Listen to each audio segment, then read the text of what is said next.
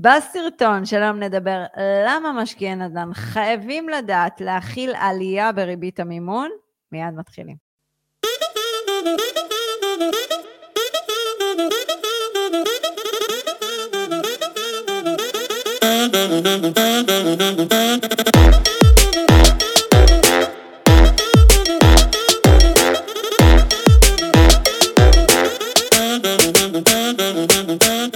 שלום לכולם, עדי בן אדר דהן, רוני אגה, צוות פמילי אקזיט, מובילים אתכם לתהליך רווחי, אמוני, עוצמתי לבניית תיק נכסים מניב שיחליף את הפנסיה העתידית שלכם ויילחם נגד עלויות המחיה שהולכות ועולות כל הזמן, עולות, טסות, עפות, כן. עפות. אם אתם רוצים לעקוב אחרינו, אפשר בספוטיפיי, אפשר בפייסבוק, אפשר ביוטיוב, אפשר באינסטגרם, רשימת תפוצה, לינק למטה, אם אתם רוצים שיחות ייעוץ, לינק למטה, אם אתם רוצים את הקורס נדל"ן שלנו, לינק למטה. אני סיימתי. מה קורה, רוני? בוקר טוב. בסדר גמור, סוף סוף אה, סיימנו את החג. סוף סוף סיימנו את כל הטרפת, ואשכרה אנחנו מקליטים פודקאסט, לא יאומן. חוזרים, חוזרים לשגרה. חזרה לשגרה, חזל"ש. כל מי שרואה את הרקע שלי, החדר שלי, זה כאילו, אתה יודע, הם רואים אותו בצמיחה. כן, מתפתח. התפתחות, רואים את כן. האבולוציה של מה שקורה פה, כן, זה כאילו נפל בחגים, אז uh, כל פעם עד שאנשי מקצוע באים. לא נורא, נעזור את זה. איך היה החג? אה, היה בסדר, אבל uh, אני מעדיף מינון נמוך יותר. זה יותר מדי, זה נמרח יותר מדי. גם אם רצינו קצת לצאת, אז העדפנו לא לצאת, כי הכל היה מפוצץ. נכון. האמת היא, בחג עצמו אני פחות יוצאת עם הילדים. זה מרגיש לי, אתה יודע, מאוד עמוס, מאוד זה, אז יש לי כן. את הפריבילגיה גם לצאת איתם לא בחגים, אז נכון, אני מעדיפה. נכון, בימי חול רגילים, נכון, אז... אה, אתה יודע, אבל זה מצחיק, כאילו, אני בחג דווקא קרה לי משהו טוב, נמכרתי סוף סוף את הדירה בדימונה, חתמנו הסכם. והעורכת דין שדיברתי איתה, אז אני שומעת ברקע את העורכת דין שלנו, ילדים, בלאגן, כן. וזה, אז אומרת לי, איך את מסתדרת? אמרתי, הילדים שלי בחינוך ביתי, אני כל הזמן שומעת את הרעש הזה, זה כבר חלק מהשמע באוזן, כן. חלק מהסאונד. אז אה, כן. אז זהו, הנה, חזרו לכם השאלה. עדי, מאז הפודקאסט האחרון שלנו, היו הרבה מאוד חדשות. המון. אה, ו... וחדשות מטבעם הם אה, אה, באים להבהיל, כי אחרת הם לא מעניינים. בדיוק, אז, מה, מי רוצה כן. חדשות... רוצים חדשות עם, עם טעם, שיהיה להם כן, חרדל. עם פחד, עם היסטריה. בדיוק. אז היום אנחנו נדבר על איזה שהיא תופעה מעניינת. עולמית. ותופעה עולמית מעניינת שהרבה לא מכירים אותה, והיא נקראת עלייה בריבית. זה אכן קורה, רוני, זה אכן קורה. מה שדיברנו עליו בפודקאסטים כל כך הרבה זמן, פתאום קורם עור וגידים ו- ומתפתח ל- למשהו מעניין.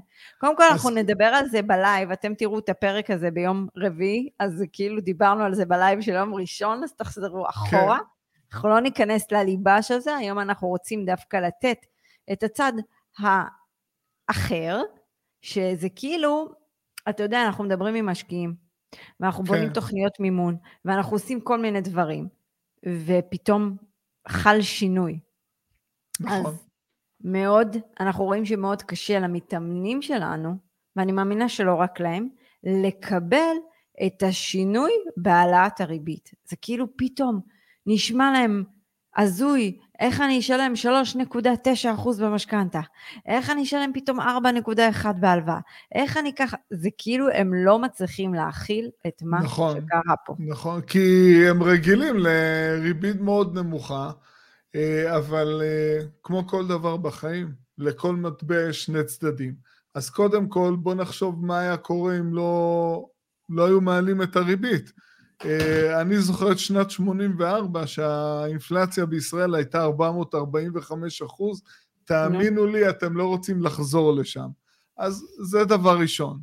דבר שני, העלייה של הריבית, נכון, היא מייקרת את העלות המימון החודשית, אבל שימו לב, מה היא עושה?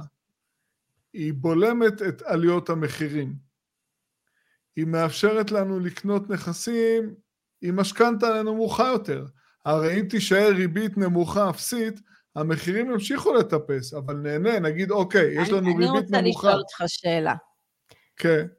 בתור משקיע נדל"ן, שאני ואתה עושים את השיחות, והיום הייתה לנו שיחה על התיק נכסים שלנו, עשינו את הפגישה כן. שצריכה להיעשות וקיבלנו החלטות הלאה. ולקחנו בחשבון גם עליות בריבית, אבל לי ולך גם אין בעיה להכיל את זה. וגם לתיק נכסים שלנו אין בעיה להכיל את זה. נכון. אבל אני חייבת לשאול שאלה. עכשיו מעלים את הריבית, אז מה, תפסיקו להשקיע? לא, אה, אני אשאל אותך שאלה הפוכה. עכשיו לא. מעלים את הריבית, אתם אה, פטורים מלהפריש כל חודש לקרנות הפנסיה? לא. השעון נכון לא עוצר.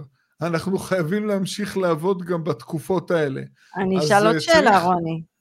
כן. עכשיו שיש את האינפלציה, האינפלציה אני עושה ככה במרכאות, כי זה לא האינפלציה האמיתית במדינת ישראל, זה בטוח. פה עם המספרים יופי, אבל האינפלציה שהולכת ועולה, נו אוקיי, יש לכם מה לעשות כדי להילחם עם זה? עזבו, תבנו תיק נכסים, זה יופי של גידור. אבל אני נכון. אומרת תכלס, בשורה התחתונה, פתאום מעלים לכם את כל המוצרי יסוד, את כל המוצרים בסופר, מה יש לכם לעשות עם זה? מעלים, עושים הפגנות, אני אספר לך לא, מה היה ב-84. רוני, עזוב את ההפגנות, אנשים הולכים וממשיכים לקנות, אבל כשמעלים נכון. ב-0.35% את המשכנתה, שגם היום, אם אנחנו מסתכלים על זה בהיסטוריה לאחור, ועוד מעט רגע נגיע לזה, זה עדיין משכנתה יחסית נמוכה בריביות שלה. אנשים אומרים, לא, אני לא אקח, אני לא אקנה. אני לא אקח את המשכנתה הזאת. אבל שמעלים לכם את הדברי חלב, את הזה, את ה... בעשרות את אחוזים. בעשרות אחוזים אתם עדיין קונים. נכון. מתי אה, תבינו פה... שמימון זה חמצן כמו שאתם שותים מים ואוכלים מזון. אבל עדי, את חייבת להבדיל פה בין אה, מימון שזה לדירת מגורים וזה הגידול בהחזר החודשי. דיברנו על משקיע נדל"ן. גידול בהחזר החודשי נופל על הכיסים שלנו. כשזה נכס להשקעה, אז יהיו פה תהליכים. הריבית מצד אחד עולה ומייקרת את ההחזר החודשי של המשכנתה, אבל מצד שני, היא יכולה לבלום את אה, עליית המחירים, ואז נצטרך משכנתה והון עצמי נמוכים יותר לרכישה, ואולי בשווקים מסוימים להביא לירידת מחירים. רגע, אבל אני עוד לא סיימתי.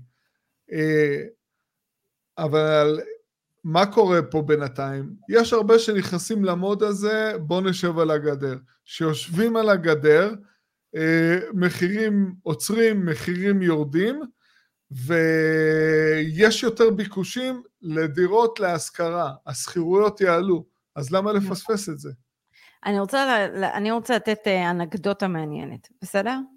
כן. אה, יש לי חברות, כן, תתפלאו, יש לי חברות, לא סתם. אה, בשנת 2006, חברה שלי, מקסימה בשם ריקי, התחתנה, הייתה בהיריון, והם קנו דירה באשקלון, דירת ארבעה חדרים, בניין עם מעלית ללא ממ"ד, וזה מה שהם יכלו להרשות לעצמם. אה, הדירה אה, עלתה אה, בש, בשקלים 388 אלף שקל. הם לקחו משכנתה, 90 אחוז היה עם EMI, מי שמכיר. EMI, כן. הריבית הממוצעת של המשכנתה עמדה על כמעט 6 אחוז. איך אני יודעת נכון. את כל זה? חוץ מזה שאז היא סיפרה לי והכל, ואתה יודע, דאז לא הייתי בעניינים. נכון. אבל ב-2012, שגיליתי את כל הסודות האלה של המשכנתה, והתחלתי להיחשף לעולם המימון, אמרתי לה, בואי נמחזר את המשכנתה שלך. וכשהתחלנו למחזר, היא קודם כל קיבלה החזר מה-EMI, אתה יודע, זו הייתה תקופה שהם קיבלו אפילו כסף חזרה מה-EMI. כשבאנו למחזר, פתחנו את המשכנתה שלה, היא לקחה 349 אלף שקל, נשאר לה משכנתה של 320 אלף שקל אחרי שש שנים בגלל העלייה במדד. בדיוק. הצמדה למדד. הצמדה למדד. המסלול הזה. Uh, המסלול הנוראי הזה, שיהודי אוסטרי המציא אותו. הנה, יהודים המציאו משהו. ומחזרנו לה את זה, פרסנו לה את זה ל-12 שנים ועוד איזושהי תקופה, והורדנו לה גם את ההחזר החודשי. עשינו לה גם את הקטע, היא רצתה לשפץ, הכנסתי לה כל מיני דברים, יצא לה שהיא לקחה משכנתה של אה, בערך 350 אלף שקל, פרסנו אותה. Uh, היום הבית, היום, הבית. אגב, והריבית הממוצעת שהיא לקחה את המשכנתה, עם הפריים שהיה מאוד נמוך, ועם הקלט שהיה מאוד נמוך, כי פרסנו אותו לתקופה יחסית קצרה, סך הכל 1.5 אחוז ממוצע, רוני, כשהיא לקחה ב-6 אחוז. אבל היא לא חשבה דאז, אה, אני לוקחת משכנתה ב-6 אחוז, היא רצתה את הנכס. היא לא נכון. תיארה לעצמה, אבל היום אם אתה מסתכל על הדירה, קודם כל היא מיליון שלוש מאות חמישים, כי זה בלי ממ"ד, והמשכנתה שנשארה לה היא סך הכל אה, קרוב ל-100, בערך 180 אלף שקל, 160 אלף שקל. אז עדי, מה המוסר השכל פה? אז קודם כל, גם כשזה היה שישה או שבעה אחוזים, היא קנתה, ובסוף זה השתלם לה, ואם לא היה לה את המסלול הארור הזה של הצמודי מדד, אז המצב שלה היה הרבה יותר טוב היום. אבל היא נכון. קנתה, כי אם היא הייתה מחכה לריבית של 2015, אני מניח שהייתה משלמת סכום כפול, אם לא יותר. נכון, חד משמעית. אבל תראה איזה יופי, הרי כשאנחנו עובדים עם הרגש, אנחנו לא חושבים, אנחנו לא עושים את, ה, את הקטעים האלה כן, של חישוב. כן. אני מקבל תשואה לא כזו. הריבית שלי ככה, אנחנו לא עושים את זה, אנחנו קונים, אני רוצה דירת רגש, מגורים. אני רוצה כן. את הדירת מגורים. אבל כשאנחנו משקיעי נדל"ן, אז זה בא גם הרבה פעמים אצל המשקיעים שלנו ממקום של, יש להם גם דירות למגורים והכל וזה, זה אולי זה בא ממקום של גם נוחות. כן. אולי. אבל זה כאילו הרגש הזה של ה... הוא לא נמצא שם. כי אם זה משהו שהייתם חייבים, כמו חמצן של דירת מגורים שהיה פעם, שזה חמצן, אתה חייב, אז לא הייתם עושים את החישוב הזה. אבל תשמעי, יש פה חוסר אה, הגינות. ההחזר החודשי, אוקיי, עלה, אבל למה העלו את ההחזר החודשי? כי העלו את הריבית, העלו את הריבית בגלל עליית מחירים, עלייה של השכירויות.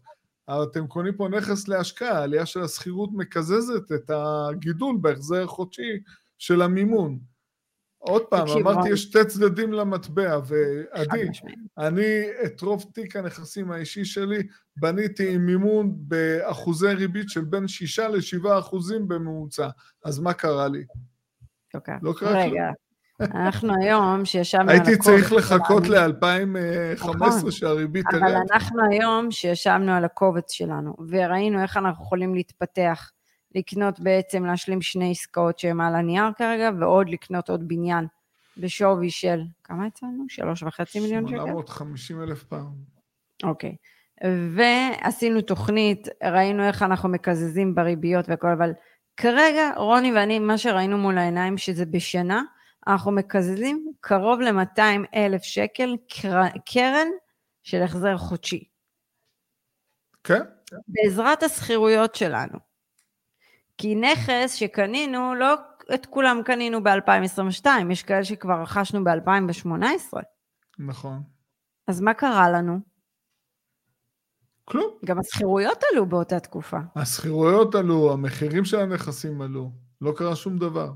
לא קרה כלום, נאדה, חוץ מזה שאנחנו עוד בעלי ניסיון ועוד מסתכלים. זה כאילו כשפתחנו היום את הקובץ אקסל, ראינו את התמונה הרחבה יותר, ואז יכלנו לשחק עם זה כמו פאזל, בואו נכסה את זה, בואו נמחזר את ההלוואה הזאת, בואו עכשיו נגייס כסף מפה, נקנה שם, זה משחק. ואתם, המטרה שלכם בתור משקיעי נדל"ן זה לשחק את המשחק. אתם רוצים להיות משקיעי נדל"ן, אתם רוצים לבנות תיק, אתם חייבים לשחק לפי כללים. יש אבל כללים. אבל אי אפשר לעצור, אי אפשר לעצור. לא, זה כמו שלהגיד, אוקיי, אז נפסיק לחסוך, בואו נראה מה יהיה בעתיד. אז מתי תחזרו לחסוך? נפסיק להפריש לקרנות השתלמות, לקרנות פנסיה. אי אפשר. אי אפשר. אבל זה כל הקטע שהשקעות לנדל"ן, אתה רואה את היופי שלהם בדיעבד. נכון. ואתה יודע, הרבה פעמים אומרים לנו, זה ספקולציה, זה זה. עוד פעם, יכול להיות שאתם תשקיעו באיזשהו שוק בעיתוי לא נכון, יכול להיות, גם לי זה קרה. עשיתי את הטעות שלי, אבל כיפרתי נכון. עליה כבר. אבל, אבל אם היו אומרת... מספרים לך ב-2014 שב-2021 תהיה קורונה, היית אומרת זה ספקולציה. אז ברור. אנחנו כל הזמן עושים ספקולציות, כל הזמן הערכות, אבל אנחנו תמיד פועלים באסטרטגיה מסוימת כדי לתת לזה מענה. נכון, תמיד יש מרווחי ביטחון והכל, אבל אני אומרת שנדל"ן, אתם עושים השקעה, זה השקעה לטווח רחוק. וגם אם הריבית עולה, אתם חייבים. לראות את הנולד. זאת אומרת, אתם חייבים לראות מה יקרה בהמשך. אז בהמשך, אם הריבית תעלה, אז מחירי הנדל"ן יכול להיות יעצרו. כן. אמרתי, ייבלמו, ואז נוכל להמשיך, לא יודעת. נוכל להמשיך לקנות, זה קל יותר. נכון, אם הריבית תרד, נמחזר. הרי אם כן. הם ייבלמו, פחות אנשים ייקחו משכנתה. כי יש אנשים עם כושר, אה, אה, כושר החזר אני... מסוים, שלא יכולים לעמוד ביותר מדי. אז בסדר, אז פחות אנשים לוקחים רוצה... משכנתה. רגע, שנייה, רגע, בוא נעשה כן. רגע, רוני, את הסיום של ה closure הזה. אז אני אומרת, אתם צריכים לראות את הנולד. אז תספגו כמה שנים ותכילו את העניין הזה של ריבית של חמישה אחוזים, וזה יכול להיות גם לעלות לשישה אחוזים עוד הפעם, ואולי שבעה אחוזים. אבל תחשבו גם מה יקרה מהצד השני, כמו שרוני אמר, יש שני צדדים למטבע. אם קורה משהו, קורה גם משהו כנגד. רוני, נראה לי יש לך בעיה, בעיה בקליטה. אני, אני בדיוק נזכרתי ב, בשנת 2008, שהיה משבר הסאב-פריים, אז mm-hmm. זה גם היה מלווה בארצות הברית במשבר אשראי, אבל כשהנותני אה, מימון התחילו להתאושש, אני קראתי מאמר של משקיע מבוגר, שלקח לפני המשבר משכנתאות בריביות של בסביבות 7 אחוזים, וכאשר שוק האשראי הוא מכלל כל ההלוואות האלה לריביות של 3.5 אחוז, והמשמעות הייתה שנוסף לו תזרים חודשי של עוד 3,000 דולר נטו בחודש, רק מהמחזור הזה. אז okay. לא אוקיי. קרה שום דבר, זה, הוא, זה השקעה לטווח ארוך. הריבית תרד, תמחזרו. אוקיי, okay, אנחנו חייבים לסגור את הפרק. נכון, כמו שאריקי עשתה. אנחנו חייבים, אתה יודע, היא לא האמינה שעשינו את זה, היא לא האמינה שאשכרה צץ לה כסף. וזה כל העניין, זה רק משחקים, זה רק לשחק. כן, אבל, אבל תחשבי אם היא הייתה אומרת, רגע, אני אחכה שהריבית תרד, היינו רואים אותה בטלוויזיה, במחאה של 2011 על uh, מחירי הדיור. ריקי מאשקלון. לא, אבל נחזרנו ב-2012, אבל בסדר. לא, אבל אם היא לא הייתה קונה, מחכה לירידה של הריבית. אה, זה כן חד משמעית. ותקשיב, אני... היא הייתה מפגינה, כן. כן, יש לך בעיות באינטרנט, אז אנחנו נהיה חייבים לסגור את הפרק הזה, כי אין לך קליטה כמעט בכלל, ורואים אותך מטושטש. אבל כן שמעו אותך, אני מקווה ששמעו טוב, את מה שרצית להגיד, כי okay. זה היה אוקיי. מאוד חשוב. משפט מסכם. אמ, אנחנו במהלך אה, החיים, אה, יש לנו כל מיני פרמטרים שהם משתנים, וכל העניין הזה של לבנות תיק נכסים, זה ליצור יציבות, ליצור ודאות, מכל הבחינות, גם מבחינת אה, ביטחון כנגד החוסר ודאות של הכנסה משכר העבודה, וגם כגידור כנגד הגידול בעלויות המחיה. אנחנו ראינו את זה בשנתיים האחרונים, במשבר הענק הזה, איך זה עובד פשוט נפלא. אני אגיד דבר כזה, אחרי שישבנו אני ואתה לשיחה, וראינו שהנטו שלנו, ברגע שאנחנו עושים את התוכנית בשנת 2023-2024, בלי עוד להשקיע יותר, הנטו של, שלנו, של נכסי חברה שלנו, יעמוד על 50 אלף שקל נטו בחודש, נטו אמיתי, נטו נטו, בלי עלייה בשכירות, בלי שום דבר, וב-2029 אנחנו הולכים לכסות את כל החובות שלנו, לפי התוכנית, ולהישאר עם תזרים כזה, ומי יודע עוד מה נכניס לתיק. אז אני אומר דבר כזה, יש לנו בתיק אה, נכסים שלנו הלוואות עם 7 אחוז, עם 5 אחוז, ואנחנו... לטווח קצר, אבל עדי, זה לטווח קצר, קצר, זה לא משכנתה. מחזרי הלוואות מאוד גבוהים. אנחנו מכילים את זה, כי אנחנו יודעים מה אנחנו מסוגלים לעשות. אז אני אומרת, אל תשללו החזר של ריבית יחסית גבוהה. זאת אומרת, אל תשללו את העלייה הזאת. תבינו אותה, תנסו להיכנס למספר, להבין אותו, כי זה בסך הכל משחק פסיכולוגי. אבל אנחנו נשים דגש ש... שזה כן. תלוי כל אחד במאפיינים הפיננסיים שלו. אה, כל עוד הוא יכול להכיל את זה, אז זה בסדר. תראה, אני, אני אמרתי, אני אגיד משפט, אמרתי קצת יותר כי זה ישב לי על הגרון, אבל אתה יודע, לבוא ממקום שאתה באת, שאני באתי, אה, ואני אומרת, ב-2029 אני רק מריצה בראש את השווי תיק נכסים הפרטי שלי פלוס החברה, ואני אומרת, אם לא הייתי עושה, אם לא הייתי מכילה, איפה הייתי? יושבת על הגדר. עם פיצוחים. כן? חברים, תראו את הפרק הזה אפילו פעמיים, זה באמת רגע, כאילו... רגע, עדי, יש לי טיפ. יאללה, טיפ. תסגרו את הטלוויזיה, אל תראו חדשות, אנחנו עוד פעם הולכים לבחירות, עוד פעם, זה, זה לא ייגמר, כל פעם יש חדשות. אז uh, שחררו את זה, תתמקדו בעצמכם. תתמקדו איך ליצור את הכלכלה של עצמכם, אנחנו כן. תמיד אומרים את זה. חברים, שיהיה לכם סופש נעים. אה, לא משנה מתי אתם שומעים את הפרק הזה, תמשיכו להאזין לנו, אנחנו עכשיו הולכים עוד הפעם לעלות כל הזמן פרקים, עוד מעט יוצא אפילו הקורס החדש שלנו, קורס מימון, עוד מעט רוני ואני אה, נעשה וובינארים, אה, ונעשה כל מיני דברים חדשים שהגיע הזמן שגם רוני ואני אה, נצא מחוץ לקופסה, לא רוני? הגיע הזמן. כן, אני מתחיל לעשות טיק טוק. לגמרי, עם לירון כן. האווירון. עם לירון האווירון. יאללה. יאללה, רוני. שיהיה יום טוב. יום נפלא.